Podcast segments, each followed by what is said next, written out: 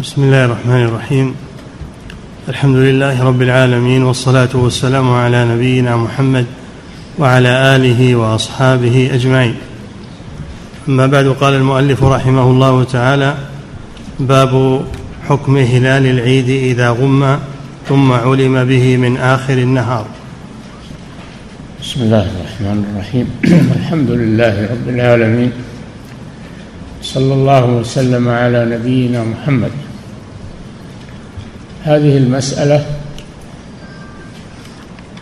وهي أنه إذا لم يرى الهلال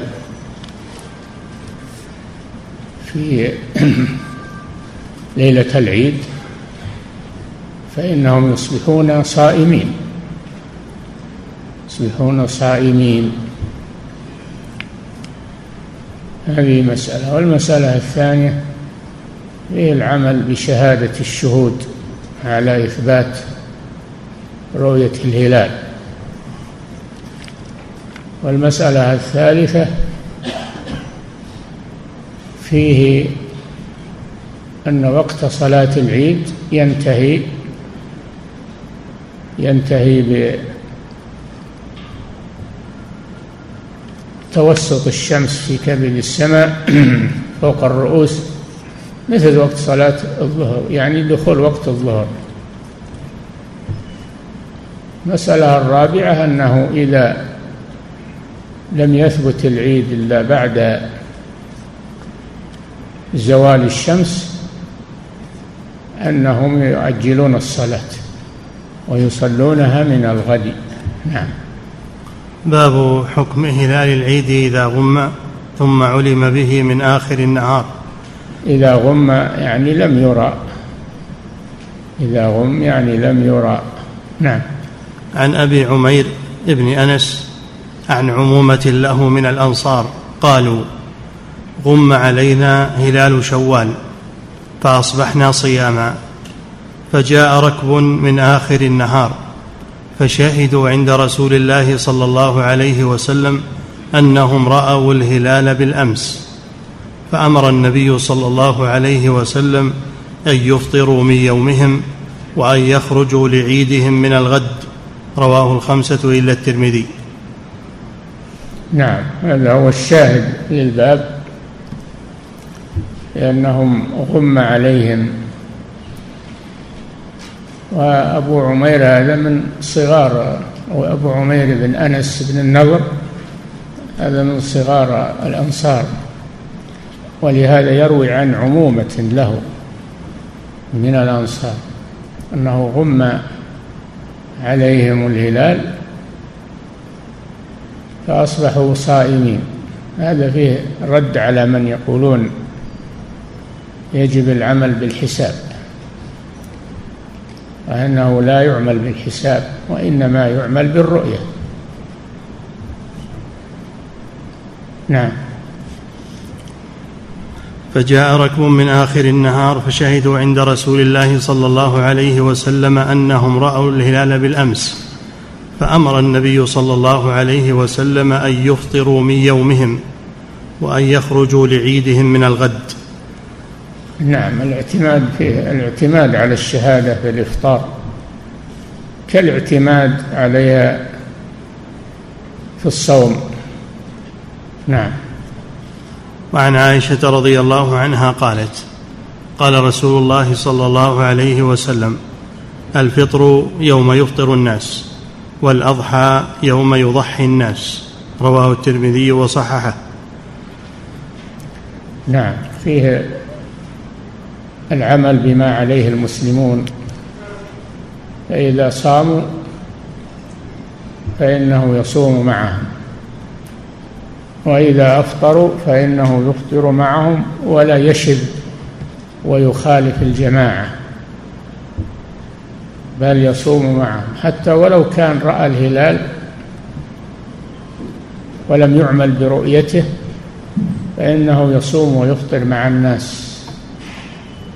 ولا يشذ عنهم. الصوم يوم يصوم الناس والفطر يوم يفطر الناس. نعم.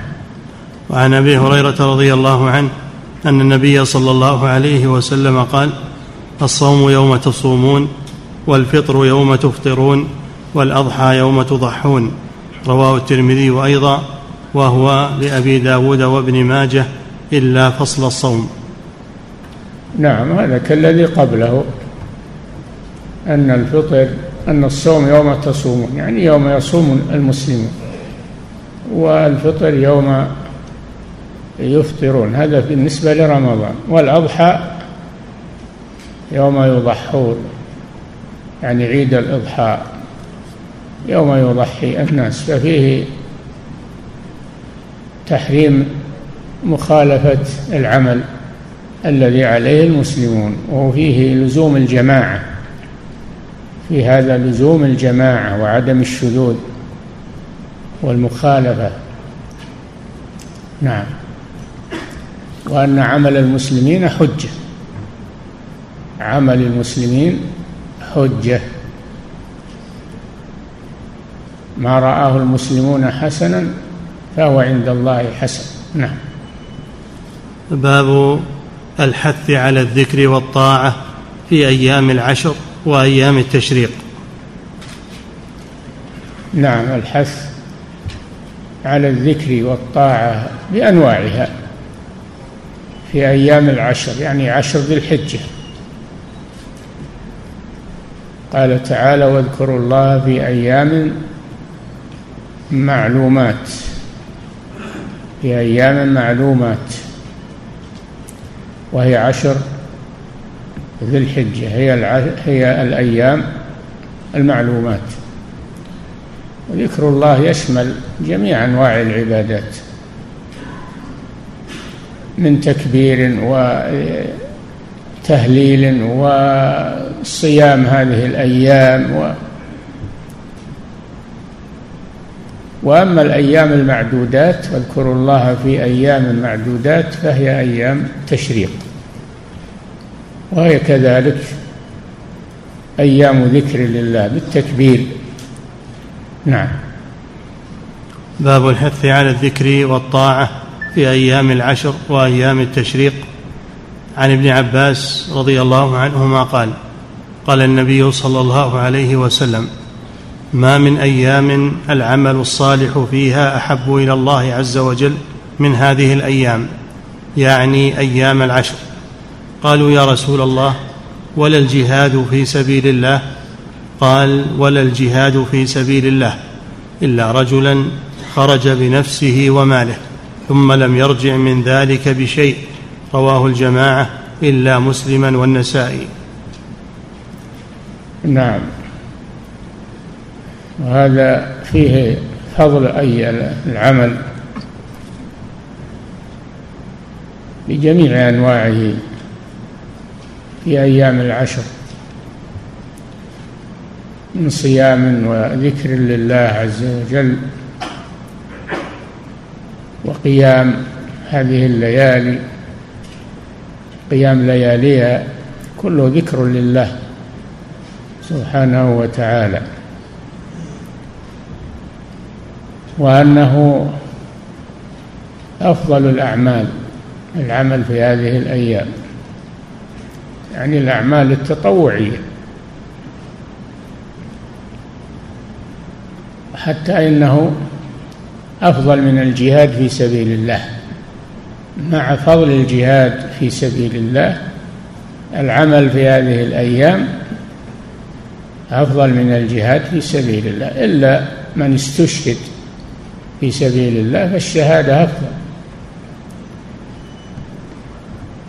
هذا يحث على العمل في أيام في أيام عشر ذي الحجة وأنه أحب إلى الله عز وجل.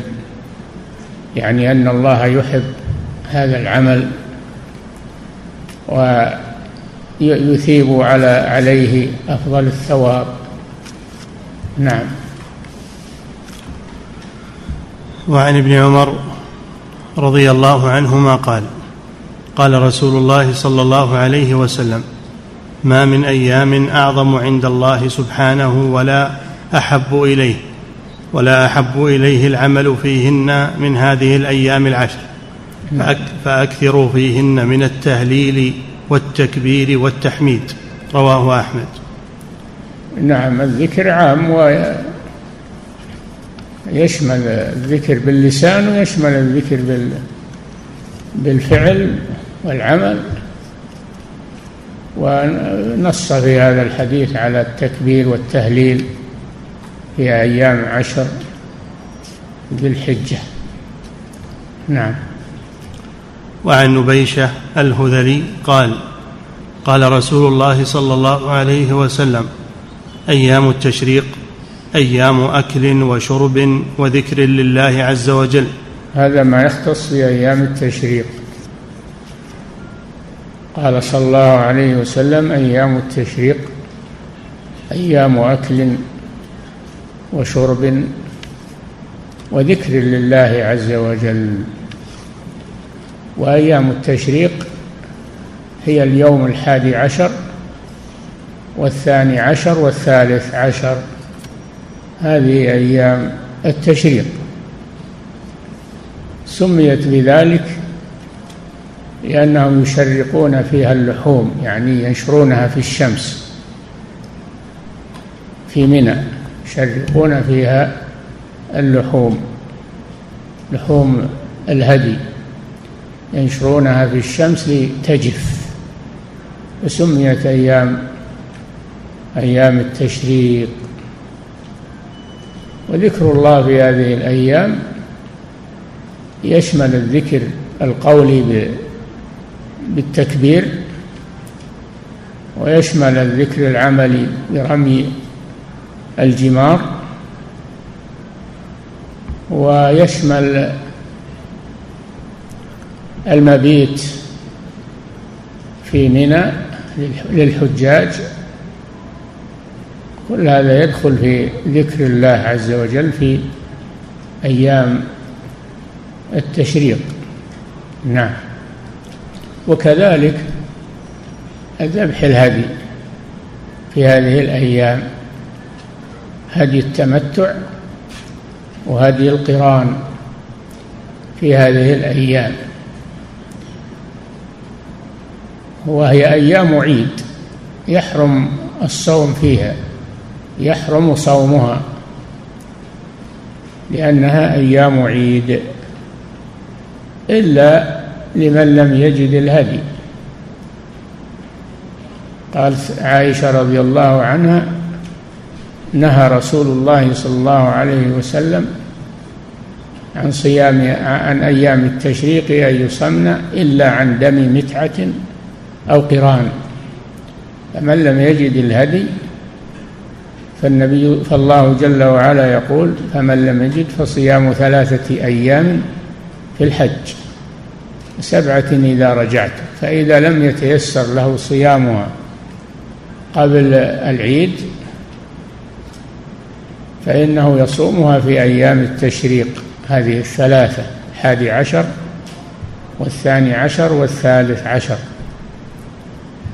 وأما في غير ذلك فيحرم صيامها لأنها أيام أكل وشرب يعني فلا تصام وذكر لله بأنواع العبادات. نعم. قال البخاري وقال ابن عباس واذكروا الله في أيام معلومات أيام العشر والأيام المعدودات أيام التشريق.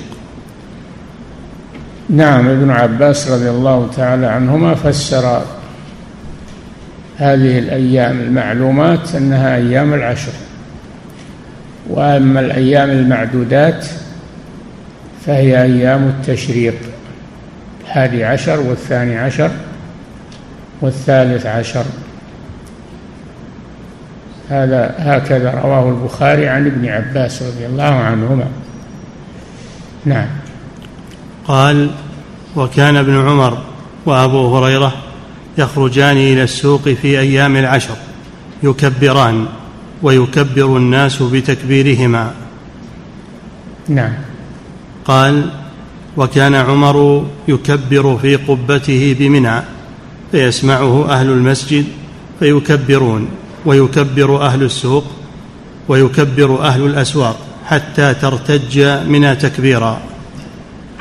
نعم. والتكبير في أيام في أيام التشريق يكون للحجاج ولغيرهم. كان أبو ابن عمر وأبو, وأبو هريرة يخرجان إلى إلى السوق يعني في المدينة يكبران ويكبر الناس تكبيرهما يقتدون بهما. فهما رضي الله عنهما يريدان أن يذكر الناس بالتكبير في الأسواق. هذا في لغير الحجاج. أما للحجاج فكان عمر رضي الله عنه يكبر في قبته في منى. فيكبر الناس بتكبيره فترتج منى بالتكبير. نعم فدل على أن أيام التشريق أيام تكبير للحجاج ولغيرهم. وأنه ينبغي للمسلم أن يظهر ذلك يرفع صوته حتى يسمعه الناس فيكون قدوة حسنة لهم. نعم. كتاب صلاة الخوف. صلاة الخوف. الخوف ضد الأمن. المراد به الخوف من العدو. الصلاة لا تسقط. لا في حالة الصحة ولا في حالة المرض ولا في حالة الأمن ولا في حالة الخوف ولا في حالة المرض. بل يصلي المسلم على حسب استطاعته ولا يترك الصلاة. صلاة الخوف أي الخوف من العدو. فإن الله جل وعلا شرع للخوف صلاة وإذا كنت فيهم فأقمت لهم الصلاة فلتقم طائفة منهم معك وليأخذوا أسلحتهم فإذا سجدوا فليكونوا من ورائكم. ولتأتي طائفة أخرى لم يصلوا فليصلوا معك.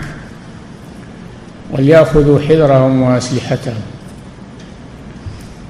فإذا كان العدو في جهة القبلة فإنهم فإن الإمام يقوم ويصلي بالجميع. الصف المقدم والصف المؤخر. يجعل الصحابة على على قسمين. قسم في المقدمة مع مع الرسول صلى الله عليه وسلم وقسم في المؤخرة. فيكبر بالجميع تكبيرة الإحرام ويرقبون العدو كلهم ينظرون إلى تحركاته. فإذا ويركعون معه كلهم وهم يرقبون العدو. فإذا سجد سجد الصف المقدم. سجد الصف المقدم. وبقي المؤخر ينتظر للحراسة. فإذا قام الإمام والصف المقدم سجد الصف المؤخر. سجد الصف المؤخر. وصار الصف المقدم يحرس العدو ويصلي ثم يسلم بهم جميعا. هذا إذا كان العدو في جهة القبلة وهو المذكور في الآية. فلتقم طائفة منهم معك؟ وليأخذوا حذرهم آه، وليأخذوا أسلحتهم فإذا سجدوا فليكونوا من ورائكم. أما إذا كان العدو في الجهة الأخرى وهي الوجه الثاني يسمونها الوجه الثاني العدو في غير القبلة فإن الإمام يقسمهم على قسمين. يكبر بطائفة منهم ويصلي بها الركعة الأولى. يصلي بها الركعة الأولى. فإذا صلى الركعة الأولى أتموا لأنفسهم وسلموا. الركعة الثانية أتموها وسلموا. ثم ذهبوا في موقف الحراسة وجاءت الطائفة التي كانت تحرس وصلت مع الرسول صلى الله عليه وسلم الركعة الثانية. إذا قام الرسول إلى الركعة الثانية ثبت واقفا حتى تأتي الطائفة حتى تكمل الطائفة التي خلفه صلاتها ثم تذهب إلى موطن الحراسة ثم تأتي الطائفة الحارسة وتقوم معه فيصلي بهم الركعة الباقية. فإذا قام من السجود ثبت جالسا حتى تكمل لنفسها الركعة الثانية ثم يسلم بهم. يسلم بهم. وهذا من العدل. كل طائفة أدركت ركعة معه وأتمت آه، لنفسها. الأولى حصلت معه على تكبيرة الإحرام. والثانية حصلت معه على التسليم. هذا من العدل بين أصحابه. نعم. كتاب صلاة الخوف باب الأنواع المروية في صفتها. عن صالح قال الإمام أحمد رحمه الله صلاة الخوف ثبتت عن النبي صلى الله عليه وسلم بصفات كلها جائزة. كلها جائزة صفات. بثبوتها عن الرسول صلى الله عليه وسلم وذلك على حسب الأحوال. نعم. باب الأنواع المروية في صفتها عن صالح بن خوات عمن صلى مع النبي صلى الله عليه وسلم يوم ذات الرقاع. نعم. صالح بن خوات هذا من التابعين وأبوه خوات بن جبير هذا صحابي. فهو يروي عمن صلى مع النبي صلى الله عليه وسلم صلاة الخوف. يوم في غزوة ذات الرقاع. وذات الرقاع غزوة قبل نجد. غزا النبي صلى الله عليه وسلم بني غطفان. قبل نجد. سميت ذات الرقاع لأن الصحابة رضي الله عنهم نقبت أقدامهم من الحفا والحصى والشوك فلفوا الرقاع على أقدامهم. فسميت ذات الرقاع لأنهم لفوا على أقدامهم. الرقاع. نعم. عن صالح بن خوات عمن صلى مع النبي صلى الله عليه وسلم يوم ذات الرقاع أن طائفة صفت معه وطائفة وجاه العدو. هذا في إذا كان العدو في غير جهة القبلة. نعم. فصلى بالتي معه ركعة ثم نعم. ثبت قائما فأتموا لأنفسهم. ثم انصرفوا وجاه العدو. لأنفسهم وسلموا ثم انصرفوا إلى موطن الحراسة. نعم. وجاءت الطائفة الأخرى فصلى بهم الركعة التي بقيت من صلاته. نعم. ثم ثبت جالسا فأتموا لأنفسهم فسلم بهم. رواه الجماعة إلا ابن ماجه. كل طائفة أدركت معه ركعة والأولى حظيت بتكبيرة الإحرام والثانية حظيت بالتسليم مع الرسول صلى الله عليه وسلم. وصلاة الخوف شرعها الله سبحانه وتعالى لعباده وإذا كنت فيهم فأقمت لهم الصلاة تقم طائفة منهم لأن المشركين قالوا انتظروا بهم حتى يدخلوا في الصلاة. ثم انقضوا عليهم فإن لهم صلاة يدخلون فيها لا يتركونها أبدا. فنزل جبريل عليه السلام من عند الله بصلاة الخوف. فالنبي صلى الله عليه وسلم صلاها كما أمره الله. سبحانه وتعالى بواسطة جبريل عليه السلام. فتعجبوا من هذا تعجب المشركون من هذا النظام الدقيق.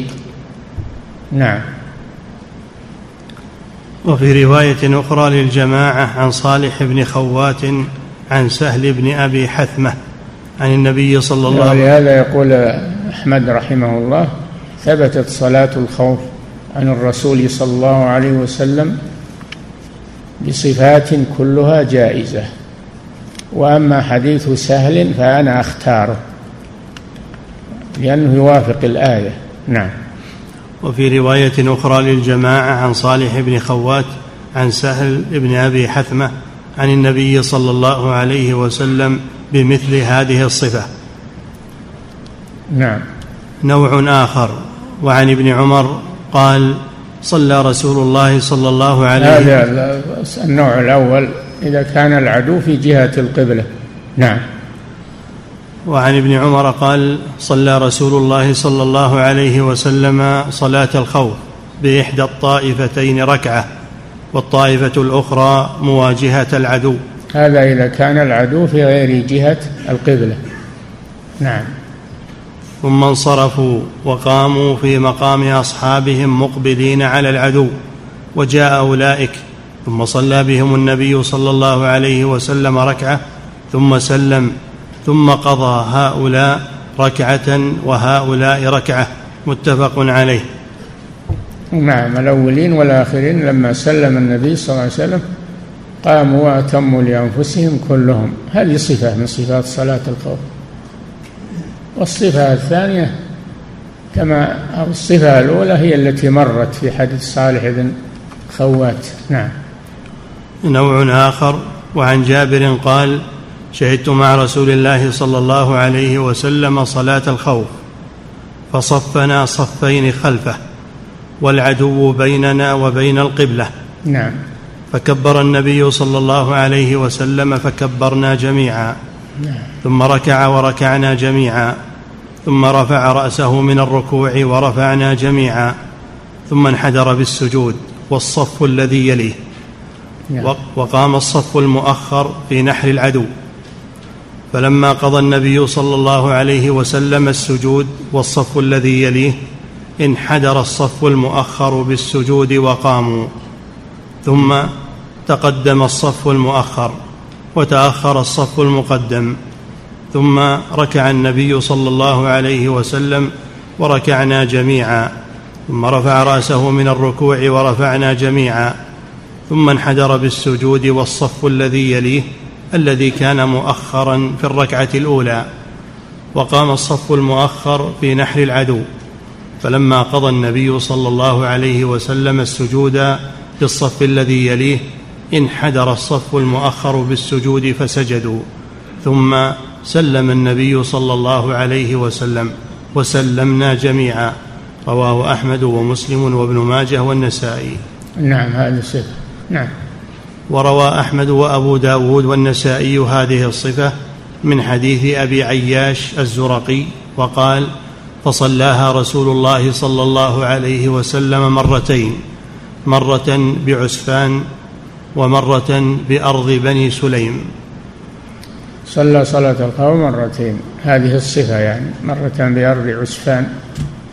عسفان شمال مكة على طريق المدينة. والمرة الثانية؟ بأرض بني سليم. نعم. غزوة ثانية يعني. نعم. نوع آخر عن جابر رضي الله عنه قال كنا مع, كنا مع النبي صلى الله عليه وسلم بذات الرقاع وأقيمت الصلاة فصلى بطائفة ركعتين ثم تأخروا وصلى بالطائفة الأخرى ركعتين فكان للنبي صلى الله عليه وسلم أربع وللقوم ركعتان متفق عليه. هذه الصفة أنه صلى الله عليه وسلم صلى بكل طائفة ركعتين. فتكون اربعا للرسول صلى الله عليه وسلم ولكل طائفة ركعتان. وهذه صفة جائزة أيضا. نعم. وللشافعي والنسائي عن الحسن عن جابر أن النبي صلى الله عليه وسلم صلى بطائفة من أصحابه ركعتين ثم سلم ثم صلى بآخرين ركعتين ثم سلم. نعم الصفة التي قبلها لم يسلم بين بين الأربع وإنما صلاها اربعا متواصلة هو بالنسبة له. وهذه الصفة أنه سلم من الأولى الركعتين الأوليين ثم كبر في الركعة الركعتين الثانية آه الأخيرتين. كل قوم يصلون معه ركعتين. تكون الفريضة بالنسبة للنبي صلى الله عليه وسلم هي الصلاة الأولى وأما الثانية فهي نافلة في حقه صلى الله عليه وسلم. نعم. وعن الحسن عن أبي بكرة قال صلى بنا النبي صلى الله عليه وسلم صلاة الخوف فصلى ببعض أصحابه ركعتين ثم سلم ثم تأخروا وجاء الآخرون فكانوا في مقامهم فصلى بهم ركعتين ثم سلم فصار للنبي صلى الله عليه وسلم أربع ركعات وللقوم ركعتان ركعتان. رواه أحمد والنسائي وأبو داود وقال وكذلك رواه يحيى ابن أبي كثير عن أبي سلمة عن جابر عن النبي صلى الله عليه وسلم وكذلك قال سليمان اليشكري عن جابر عن النبي صلى الله عليه وسلم. نعم. نوع آخر. عن أبي هريرة رضي الله عنه قال صليت مع رسول الله صلى الله عليه وسلم صلاة الخوف عام غزوة نجد فقام إلى صلاة العصر فقامت معه طائفة وطائفة أخرى مقابل العدو وظهورهم إلى القبلة فكبر فكبروا جميعا الذين معه والذين مقابل العدو ثم ركع ركعة واحدة وركعت الطائفة التي معه ثم سجد فسجدت الطائفة التي تليه والآخرون قيام مقابل العدو. ثم قام وقامت الطائفة التي معه فذهبوا إلى العدو فقابلوهم.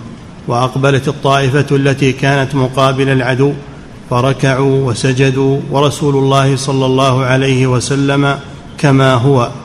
ثم قاموا فركع ركعة أخرى وركعوا معه وسجد وسجدوا معه ثم أقبلت الطائفة التي كانت مقابل العدو فركعوا وسجدوا ورسول الله صلى الله عليه وسلم قاعد ومن معه ثم كان السلام فسلم وسلموا جميعا.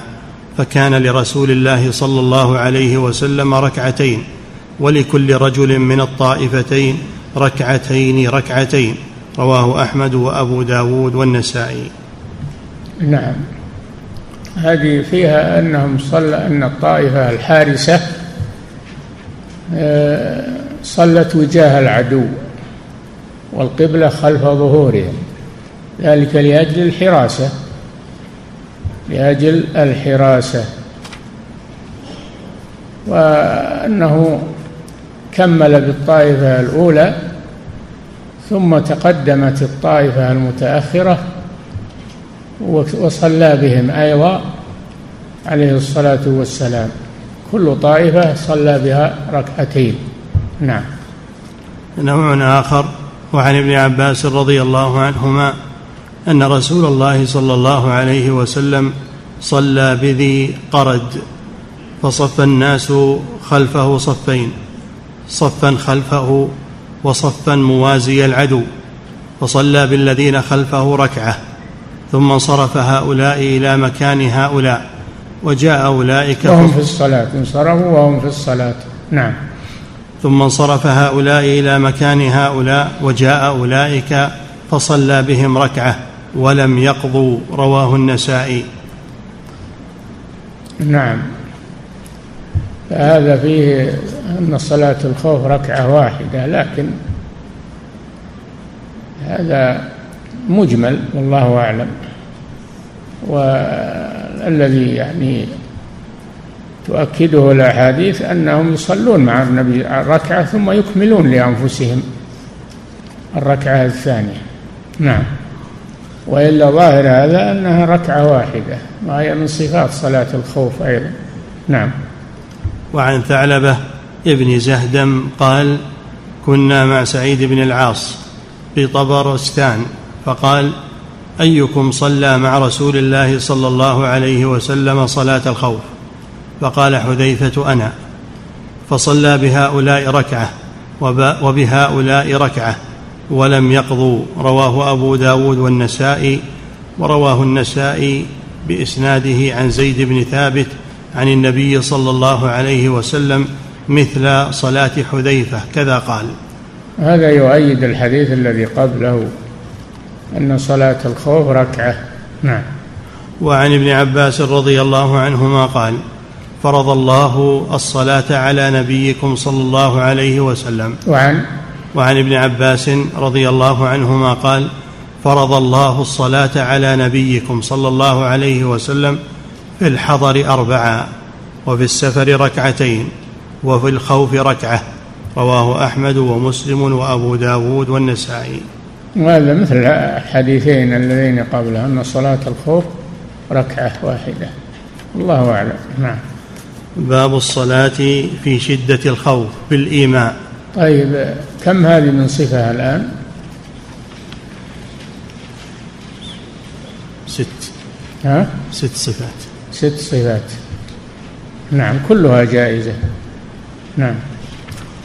باب الصلاة في شدة الخوف. بالإيماء الذي سبق إذا كان الخوف غير شديد. أما إذا كان الخوف شديدا الله جل وعلا قال حافظوا على الصلوات والصلاة, والصلاة الوسطى وقوموا لله قانتين فإن خفتم فرجالا يعني ماشين أو ركبانا. إذا اشتد الخوف صلوها رجالا أو ركبانا على حسب حالهم. وهم هاربون من العدو. إلى حيث توجهوا. إلى حيث توجهوا. مستقبل القبلة وغير مستقبليها. هذا في شدة الخوف. فإن خفتم فرجالا أو ركبانا فإذا أمنتم فاذكروا الله كما علمكم ما لم تكونوا تعلمون. نعم. باب الصلاة في شدة الخوف بالإيماء. وهل يجوز تأخيرها أم لا؟ نعم. وهل يجوز تأخيرها أم لا؟ تأخيرها عن وقتها يعني أو تصلى في وقتها بالإيماء على ما يستطيع المسلم؟ نعم. عن ابن عمر رضي الله عنهما أن النبي صلى الله عليه وسلم وصف صلاة الخوف فقال فإن كان خوف أشد من ذلك فرجالا وركبانا رواه ابن ماجه. كما في الآية فإن خفتم فرجالا أو ركبانا. هذا إذا اشتد الخوف. وكان المسلم هاربا من العدو لأنه لو وقف يصلي لأدركه العدو. فهو يصليها آه، وهو هارب راكبا أو ماشيا إلى أي جهة توجه. يسقط عنه استقبال القبلة. في هذه الحالة. هذا كله مما يدل على أكدية الصلاة وأنها لا تسقط بحال. نعم حتى في شدة الخوف لا تسقط. بل يصليها على حسب حاله. لقوله تعالى فاتقوا الله ما استطعتم فإن خفتم فرجالا أو ركبانا. نعم. وعن عبد الله بن أنيس قال بعثني رسول الله صلى الله عليه وسلم إلى خالد بن سفيان الهذلي وكان نحو عرنة وعرفات فقال اذهب فاقتله. قال فرأيته وقد حضرت صلاة العصر. فقلت إني لأخاف أن يكون بيني وبينه ما يؤخر الصلاة. فانطلقت أمشي وأنا أصلي أومئ إيماء نحوه. فلما دنوت منه قال لي من أنت؟ قلت رجل من العرب. بلغني أنك تجمع لهذا الرجل فجئتك في ذلك. فقال إني لفي ذلك. فمشيت معه ساعة حتى إذا أمكنني علوته بسيفي حتى برد. رواه أحمد وأبو داود. نعم هو يجمع يعني الناس على رسول الله صلى الله عليه وسلم. الرسول ابتدره وأرسل من يقتله كفا لشره. نعم. فالشاهد من هذا أن هذا الصحابي صلى بالايماء وهو يمشي نحو هذا العدو حتى يدركه ولا يفوته. نعم. وعن ابن عمر رضي الله عنهما قال نادى فينا رسول الله صلى الله عليه وسلم يوم انصرف عن الأحزاب الا يصلين أحد العصر إلا في بني قريظة. نعم. هذا ما في الترجمة. هل هل يصليها في وقتها أو حتى لو خرج الوقت يؤخرها عن وقتها؟ حديث غزوة الأحزاب غزوة بني قريظة. لما تألب الأحزاب على رسول الله صلى الله عليه وسلم وجاءوا يغزون المدينة وهي غزوة الخندق. جاءوا يغزون المدينة حفر النبي صلى الله عليه وسلم خندقا حول المدينة بإشارة سلمان الفارسي رضي الله تعالى عنه. فنفع الله بهذا الخندق. ولم تتجاوزه الخيل لما وقفوا عليه قالوا هذه مكيدة ما كانت تعرفها العرب. فكف الله شرهم بسبب هذا الخندق الذي حفره الرسول صلى الله عليه وسلم بإشارة سلمان الفارسي رضي الله عنه. فقال إن كنا إذا حاصرنا العدو يعني في فارس كنا نحفر الخندق. لما جاء الأحزاب انضم إليهم اليهود بنو قريظة. انضموا إليهم وكانوا قد عاهدوا النبي صلى الله عليه وسلم على أن يدافعوا عن المدينة لكنهم انضموا إلى المشركين ضد رسول الله صلى الله عليه وسلم. فلما هزم الله الأحزاب وأرسل عليهم الريح التي كفأت قدورهم واقتلعت خيامهم وحصبتهم وأصابهم الرعب. إذ جاءتكم جنود فأرسلنا عليهم ريحا وجنودا لم تروها. وكان الله بما تعملون بصيرا. آه آه نعم وكان الله بما تعملون بصيرا إذ جاءوكم من فوقكم ومن أسفل منكم. من فوقكم خارج المدينة ومن أسفل منكم من داخل المدينة وهم اليهود. جاءوكم من فوقكم ومن أسفل منكم. وإذ زاغت الأبصار وبلغت القلوب الحناجر وتظنون بالله الظنون. هنالك ابتلي المؤمنون وزلزلوا زلزالا شديدا. وإذ يقول المنافقون والذين في قلوبهم مرض ما وعدنا الله ورسوله إلا غرورا. فالمنافقون هذه مقالتهم واليهود خانوا والعدو قد أحاط بالمدينة أزمة شديدة ثم فرجها الله سبحانه وتعالى بأن بأن أرسل هذه الريح على الأحزاب. والقى في قلوبهم الرعب فقفلوا راجعين. فجاء جبريل إلى النبي صلى الله عليه وسلم آه، بأن لا يضعوا سلاحهم حتى يخرجوا إلى بني قريظة الذين انضموا إلى الأحزاب. فغزاهم رسول الله صلى الله عليه وسلم وقال لا يصلين أحد منكم العصر إلا في بني قريظة. فخرجوا مسرعين. وحضرت صلاة العصر وهم في الطريق. بعضهم يعني اجتهدوا في أمر الرسول صلى الله عليه وسلم. بعضهم يقول إن الرسول صلى الله عليه وسلم قصده الحث على العجلة ولكن لا نترك الصلاة في وقت نصليها. ونحن في الطريق ذاهبين إلى بني قريظة. البعض الآخر حملوا الحديث على ظاهره. قالوا لا ما نصلي حتى نصل إلى بني قريظة. ولو خرج الوقت. فهذه غزوة بني قريظة. نعم. وعن ابن عمر رضي الله عنهما قال نادى فينا رسول الله صلى الله عليه وسلم يوم انصرف عن الأحزاب الا يصلين أحد العصر إلا في بني قريظة. فتخوف ناس فوت الوقت. نعم. فصلوا دون بني قريظة. يعني في الطريق. وقال آخرون لا نصلي إلا حيث أمرنا رسول الله صلى الله عليه وسلم وإن فاتنا الوقت.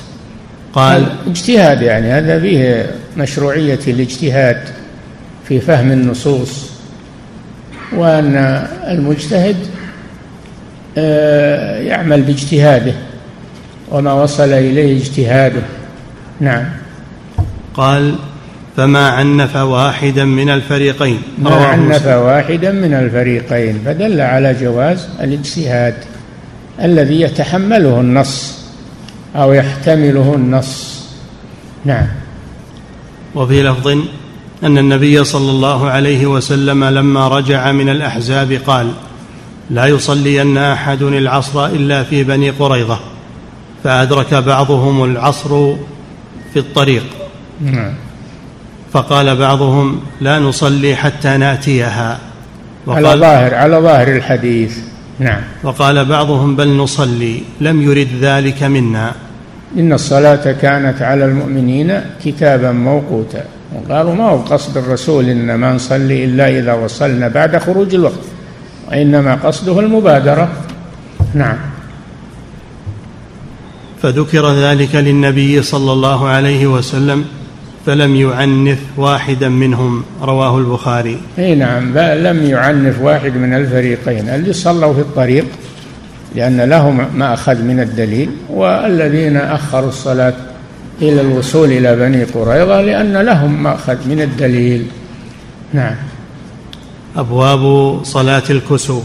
وانتهى الأمر حاصروا بني قريظة في حصونهم حاصروهم حتى طلبوا النزول على حكم سعد بن معاذ رضي الله عنه.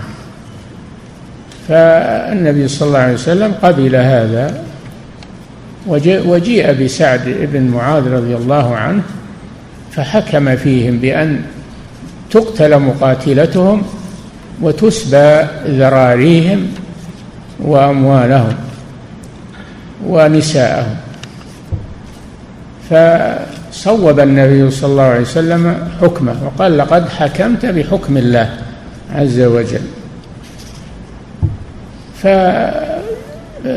فقتلوا كل المقاتلين من بني قريظة كل من أنبت فإنه يقتل لأنه من الرجال وكل من لم ينبت فإنه يترك من الذرية ويسبون وهذا في قوله تعالى وأنزل الذين ظاهروهم من أهل الكتاب يعني بني قريظة من صياصيهم يعني من حصونهم وقذف في قلوبهم الرعب. فريقا تقتلون وتأسرون فريقا وأورثكم أرضهم وديارهم وأموالهم وأرضا لم تطعوها أرضا لم تطعوها هذه خيبر كانت بعد غزوة الأحزاب. نعم. أبواب صلاة صلاة الكسوف. أبواب صلاة الكسوف. يكفي.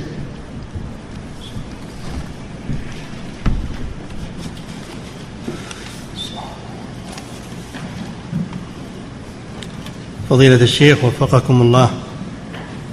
يقول في متن الزاد ومن رأى وحده هلال رمضان ورد قوله لزمه الصيام. يقول ألا يخالف هذا قوله عليه الصلاة والسلام الصوم يوم تصومون لزمه الصيام إيه؟ هذا يوافق قول الرسول صلى الله عليه وسلم. إذا صام الناس فإنه يصوم معهم ولو كان هو رأى الهلال. والناس ما صاموا هذا اليوم لا يصوم وحده فإنما يصوم مع الناس. حتى يكملوا شعبان ثلاثين يوما يصوم معهم إذا صام. وإذا رأى الهلال في في في النهاية لم ولم يعمل بقوله إنه أيضا يصوم مع الناس ولا يخالف ويظهر الشذوذ والمخالفة. نعم. فضيلة الشيخ وفقكم الله يقول مع تطور الأسلحة. من رأى هلال رمضان ورد قوله أو رأى هلال شوال صام يعني صام مع الناس ولا يعمل برؤيته في الدخول والخروج. نعم. فضيلة الشيخ وفقكم الله يقول مع تطور الأسلحة كيف تكون صلاة الخوف؟ خصوصا أن الجند إذا اجتمعوا في مكان واحد يكون الأمر خطرا عليهم. كيف؟ يقول مع تطور الأسلحة؟ كيف يكون أداء صلاة الخوف؟ خصوصا أن الجند إذا اجتمعوا في مكان واحد في حال المعركة يكون الأمر فيه خطر عليهم. يصلون على حسب حالهم وحسب آه، مصلحة الحرب. جماعة أو فرادى؟ نعم. فضيلة الشيخ. فإن خفتم فرجالا أو ركبانا. نعم. فضيلة الشيخ وفقكم الله هذا سائل من روسيا يقول يقول في بلدنا أكثر المسلمين يصلون العيد عن طريق التقويم الاعتماد على التقويم لا على الرؤية. فهل نفطر معهم ونصلي العيد ذاك اليوم؟ اي نعم. صوموا مع المسلمين ولا تخالفوا نعم. فضيلة الشيخ وفقكم الله يقول لماذا لا يفطر جميع المسلمين لرؤية بلد آخر وإنما يفطرون إذا رأوه في بلدهم فقط. لاختلاف المطالع. اختلاف المطالع لأن المطالع تختلف. كل قوم يعملون برؤيتهم. قال شيخ الإسلام ابن تيمية تختلف المطالع باتفاق أهل المعرفة. نعم. فضيلة الشيخ وفقكم الله. يقول السائل هل تكبيرات التشريق التي في أيام التشريق تكون لغير الحجاج؟ وهل تقدم على أذكار الصلاة؟ الحجاج التكبير على قسمين مطلق ومقيد. المطلق هذا في كل وقت للحجاج وغيرهم. يكبر ويلبي ويكبر. يجمع بين الأمرين. وأما المقيد في أدبار الصلوات فهذا بالنسبة لغير الحجاج يبدأ من فجر يوم عرفة إلى آخر أيام التشريق. وبالنسبة للحجاج يبدأ من صلاة الظهر يوم عرفة إلى آخر أيام التشريق. نعم. فضيلة الشيخ وفقد آه، يبدأ من الظهر يوم النحر. صلاة الظهر يوم النحر. هذا بالنسبة للحجاج. نعم. فضيلة الشيخ وفقكم الله يقول السائل في بلادنا لأنه لأن الحجاج قبل ذلك مشغولون بالتلبية. نعم. فضيلة الشيخ وفقكم الله يقول السائل في بلادنا يقول السنغال وهي بلد مسلم يقول كل عام يحصل خلاف في الخروج وفي دخول رمضان. وقد حصل عندنا في هذا العام أربعة أعياد في بلدنا. نحن مستقيمون على السنة لكن لا يجوز هذا هذا لا يجوز. الصوم يوم يصوم الناس والفطر يوم يفطر الناس. لا يجوز الانقسام. صوموا مع الناس. اللي تأمر به الدولة تمشون عليه. نعم. ثم يقول حفظك الله وهل لنا أن ننهي هذا الخلاف؟ بأن نفطر ونصوم مع السعودية؟ لا صوموا مع جماعتكم. إذا صاموا جماعتكم وأعلنت الحكومة ذلك صوموا. إذا أعلنت الحكومة الإفطار أفطروا. ولا يحصل بينكم انقسام وشقاق. نعم. فضيلة الشيخ وفقكم الله يقول في يوم العيد وقبل صلاة العيد هل يجوز أن يأخذ رجل اللاقط لاقط الصوت ثم يكبر به والناس يكبرون بتكبيره قبل مجيء الإمام. لا. هذا مصلى العيد ما يجوز. إنك تأخذ الميكروفون وتكبر. كبر أنت بنفسك واللي بجنبك يكبر والثاني ثم يحصل آه، التكبير من الجميع. أما أنك تمشي في طريق أو في سوق ومعك مكبر يدوي ما في بأس. أنك تكبر ولأجل الناس يسمعون وتكبرون تذكرهم. نعم. فضيلة الشيخ وفقكم الله يقول هل في تكبير الناس بتكبير ابن عمر وأبي هريرة؟ هل في تكبير الناس بتكبير ابن عمر وأبي هريرة وعمر؟ هل فيه دليل على مشروعية الذكر الجماعي؟ لا ما هو جماعي هذا. كل كل يكبر بنفسه ما قالوا إنهم يكبرون جماعيا. الذكر الجماعي بدعة هذا. نعم. فضيلة الشيخ وفقكم الله. يقول هل ورد عن رسول الله صلى الله عليه وسلم أو عن الصحابة دليل يدل على أنه عليه الصلاة والسلام كان يصوم أيام عشر ذي الحجة؟ نعم ورد في في بعض الأحاديث ولكن حديث أسمى أظن في في نفس الكتاب هذا المنتقى وأنه كان أنه كان يصوم العشر. وأيضا الصوم داخل في العمل الصالح ما من أيام من العمل خير وأحب إلى الله من هذه العشر يدخل فيها الصيام. عمل لأن الصيام عمل. نعم. فضيلة الشيخ وفقكم الله. الذين ينكرون صيام عشر ذي الحجة هؤلاء مخطئون. نعم. فضيلة الشيخ وفقكم الله. يقول أنا أصوم يوما وأفطر يوما. هل يجوز صدرت فتوى صدرت فتوى من اللجنة الدائمة بمشروعية صيام عشر ذي الحجة. نعم. فضيلة الشيخ وفقكم الله يقول السائل أنا أصوم يوما وأفطر يوما فهل يجوز لي أن أصوم أيام العشر كاملة؟ نعم أيام العشر تصومها كاملة لأن له خاصية. وإذا خرجت العشر تصوم على عادتك يوم وتفطر يوم. نعم. فضيلة الشيخ وفقكم الله يقول صلاة الخوف هل تصلى كاملة أو تقصر فتكون ركعتين سواء حال الإقامة أو السفر؟ في حال السفر. صلاة الخوف في حال السفر. تصلى ركعتين لأن السفر تقصر فيه الصلاة. أما في حالة الحضر إذا حصل الخوف في الحضر فتخفف الصفة ولا يخفف العدد. صلى كاملة لكن تخفف الصفة. نعم. فضيلة الشيخ وفقكم الله. يقول ذكر المؤلف رحمه الله ما يتعلق بصلاة الخوف. إذا كانت الصلاة ركعتين يقول فماذا عن صلاة المغرب؟ كيف تصلى؟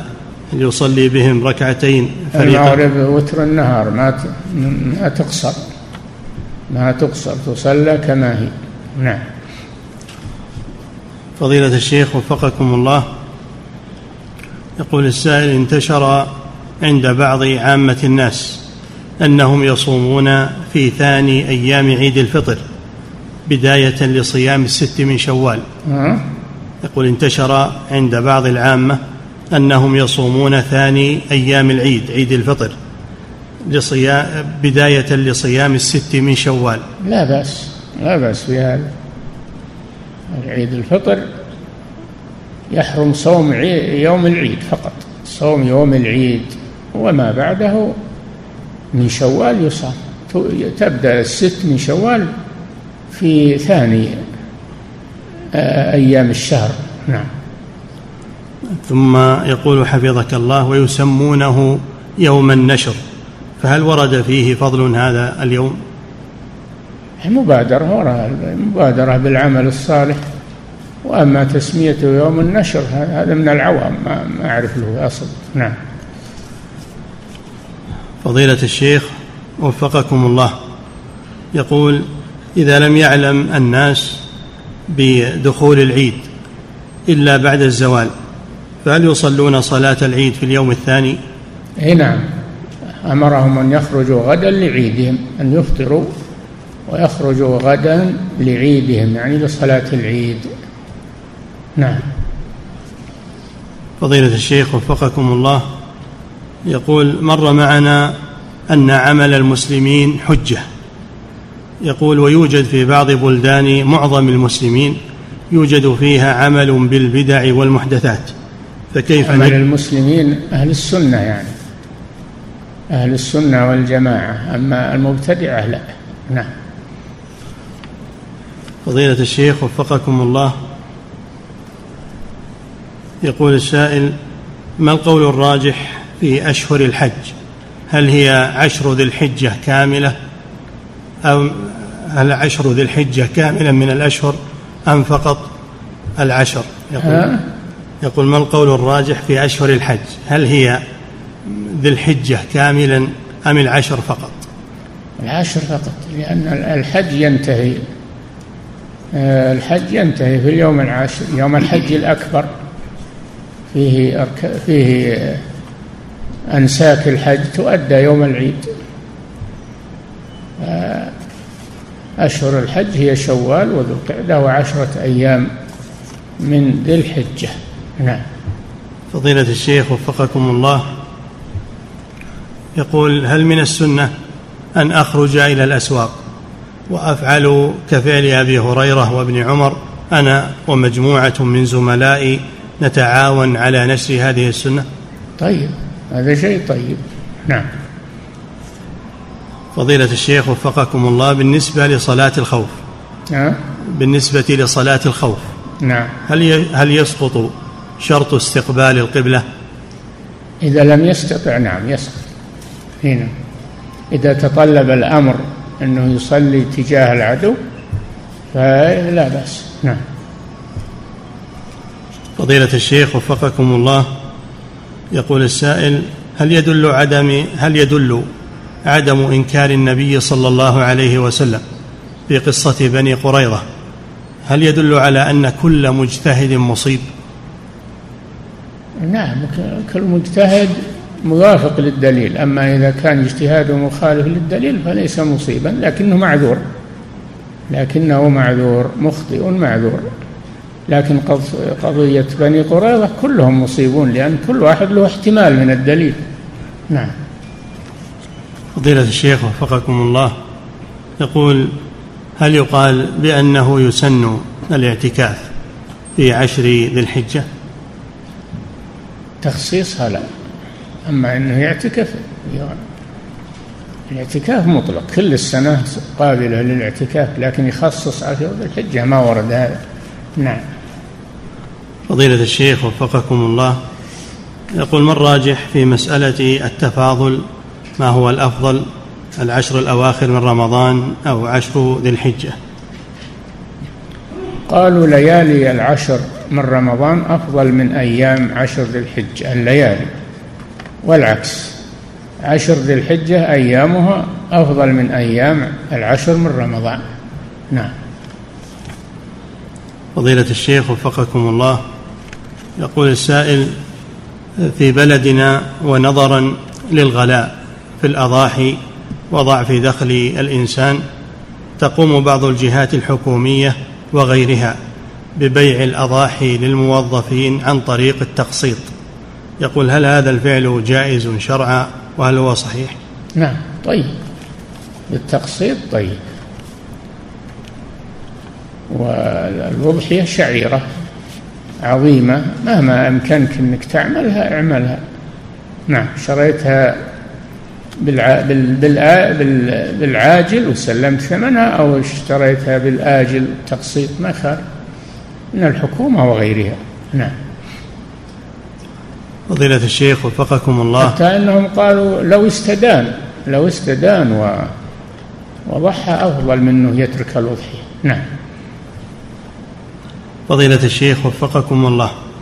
يقول ما المراد بالتحزب الذي ينهى عنه العلماء ويحذرون منه؟ وما الفرق بينه وبين الاجتماع الذي أمر به الله ورسوله عليه الصلاة والسلام؟ التحزب هو التفرق إلى جماعات. الله أمرنا أن نكون جماعة واحدة واعتصموا بحبل الله جميعا ولا تفرقوا. ولزوم الجماعة أمر به النبي صلى الله عليه وسلم. تلزم جماعة المسلمين وإمامهم عند الفتن. وأما التحزب فلا يجوز. جل وعلا وتقطعوا أمرهم بينهم كل حزب بما لديهم كل وتقطعوا أمرهم بينهم زبرا كل حزب بما لديهم فرحون. وقال وإن هذه وقال سبحانه إن هذه أمتكم أمة واحدة وأنا ربكم فاعبدون وتقطعوا أمرهم بينهم كل إلينا راجعون. فلا يجوز التقطع والتحزب المؤمنون جماعة واحدة. نعم. فضيلة الشيخ وفقكم الله يقول من تعدى الميقات وهو قد لبس ملابس وهو لم يلبس ملابس الإحرام وقد نوى الحج فما الواجب عليه؟ إيش؟ يقول من تعدى الميقات وقد نوى الحج لكنه لم يلبس ملابس نوى الحج ولا نوى الإحرام؟ الحج ماشي ناويه يوم يطلع من بلده من بيته. لكن هل نوى الإحرام دخول في النسك؟ يكون قد أحرم ولو لم يلبس ملابس الإحرام. يلبس المخيط قدر الضرورة ثم ينزعه ويستبدله بملابس الإحرام إذا تمكن. نعم. فضيلة الشيخ وفقكم الله يقول هل يجوز الحج لمن عليه دين ويرجو قضاءه؟ إذا كان إنما يحج في حملة مجانية. حملة مجانية؟ نعم. صار ما هم منفقين شيء ولكن ينفق عليهم لا بأس. طيب.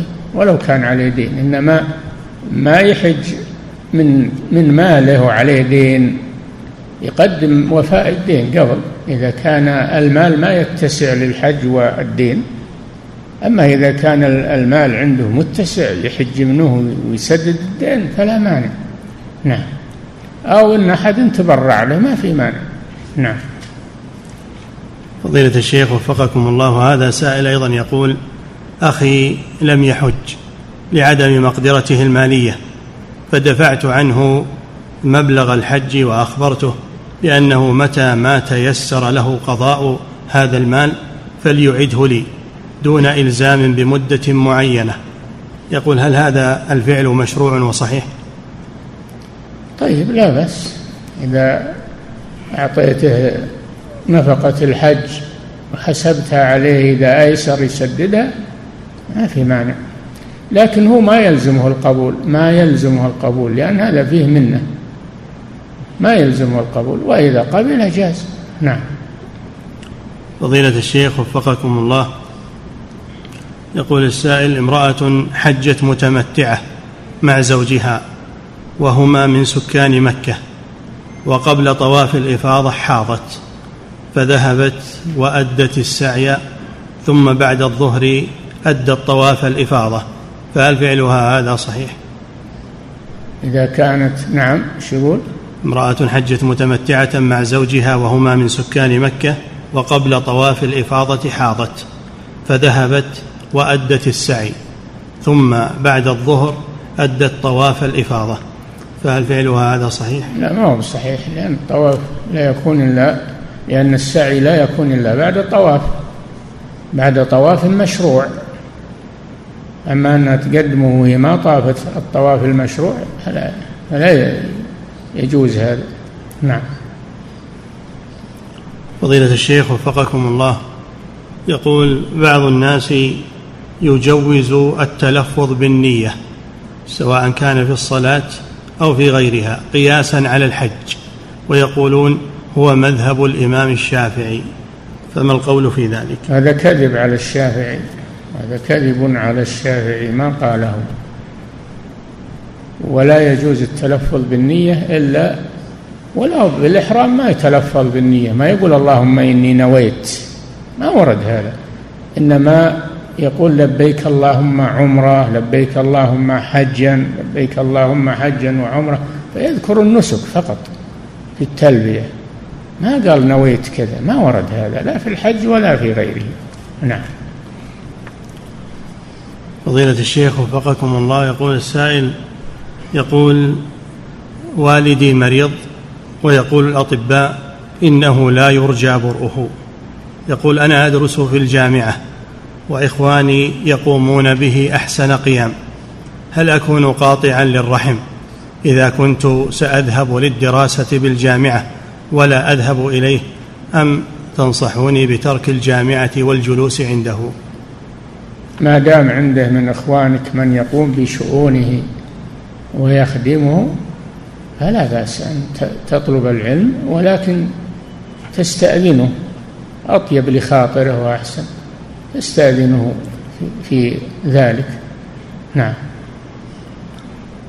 فضيلة الشيخ وفقكم الله هذه امرأة تسأل فتقول ما حكم إرسال سورة الملك مكتوبة كاملة كل ليلة إلى مجموعة من النساء؟ يلتزمن بقراءتها كل ليلة ويداومن على ذلك. ما ورد هذا هذه الصفة ما وردت.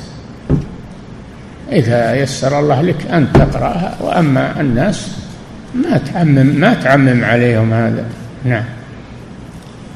فضيلة الشيخ وفقكم الله. يقول السائل انتشر بين بعض النساء أنهن يضعن طلاء للأظافر.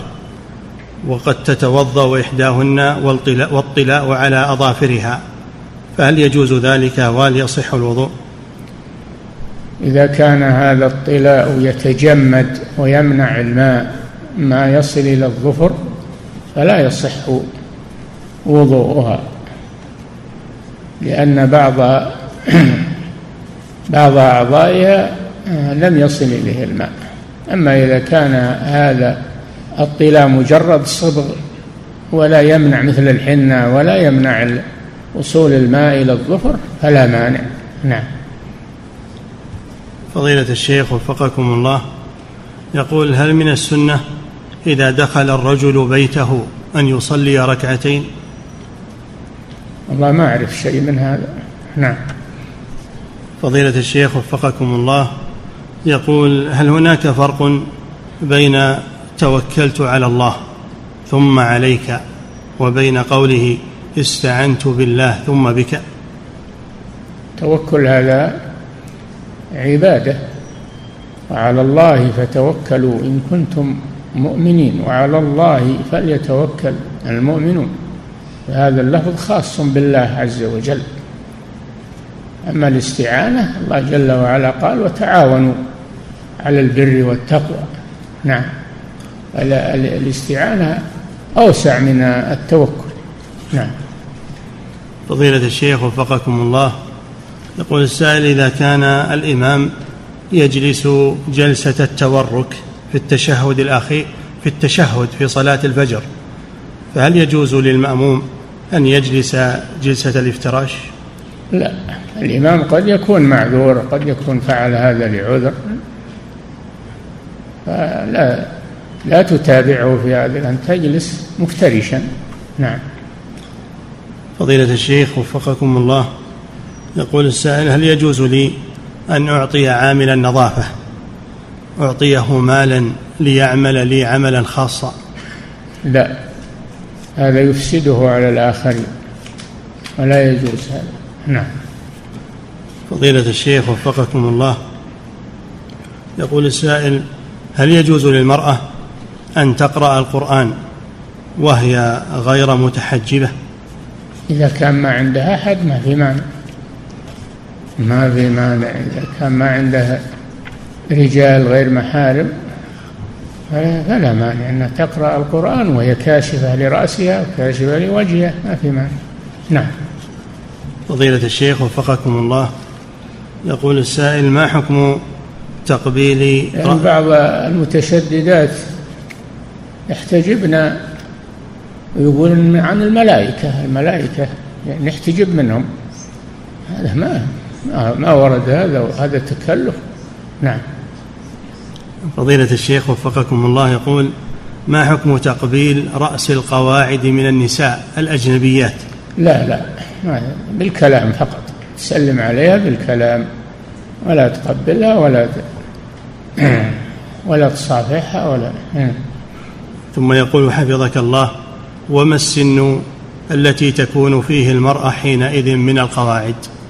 اللاتي لا يرجون نكاحا هذا ما يرغب فيها الرجال. وهن ما يرغبن الرجال؟ اللاتي لا يرجون نكاحا. نعم. انتهى الله تعالى أعلم وصلى الله وسلم على نبينا محمد.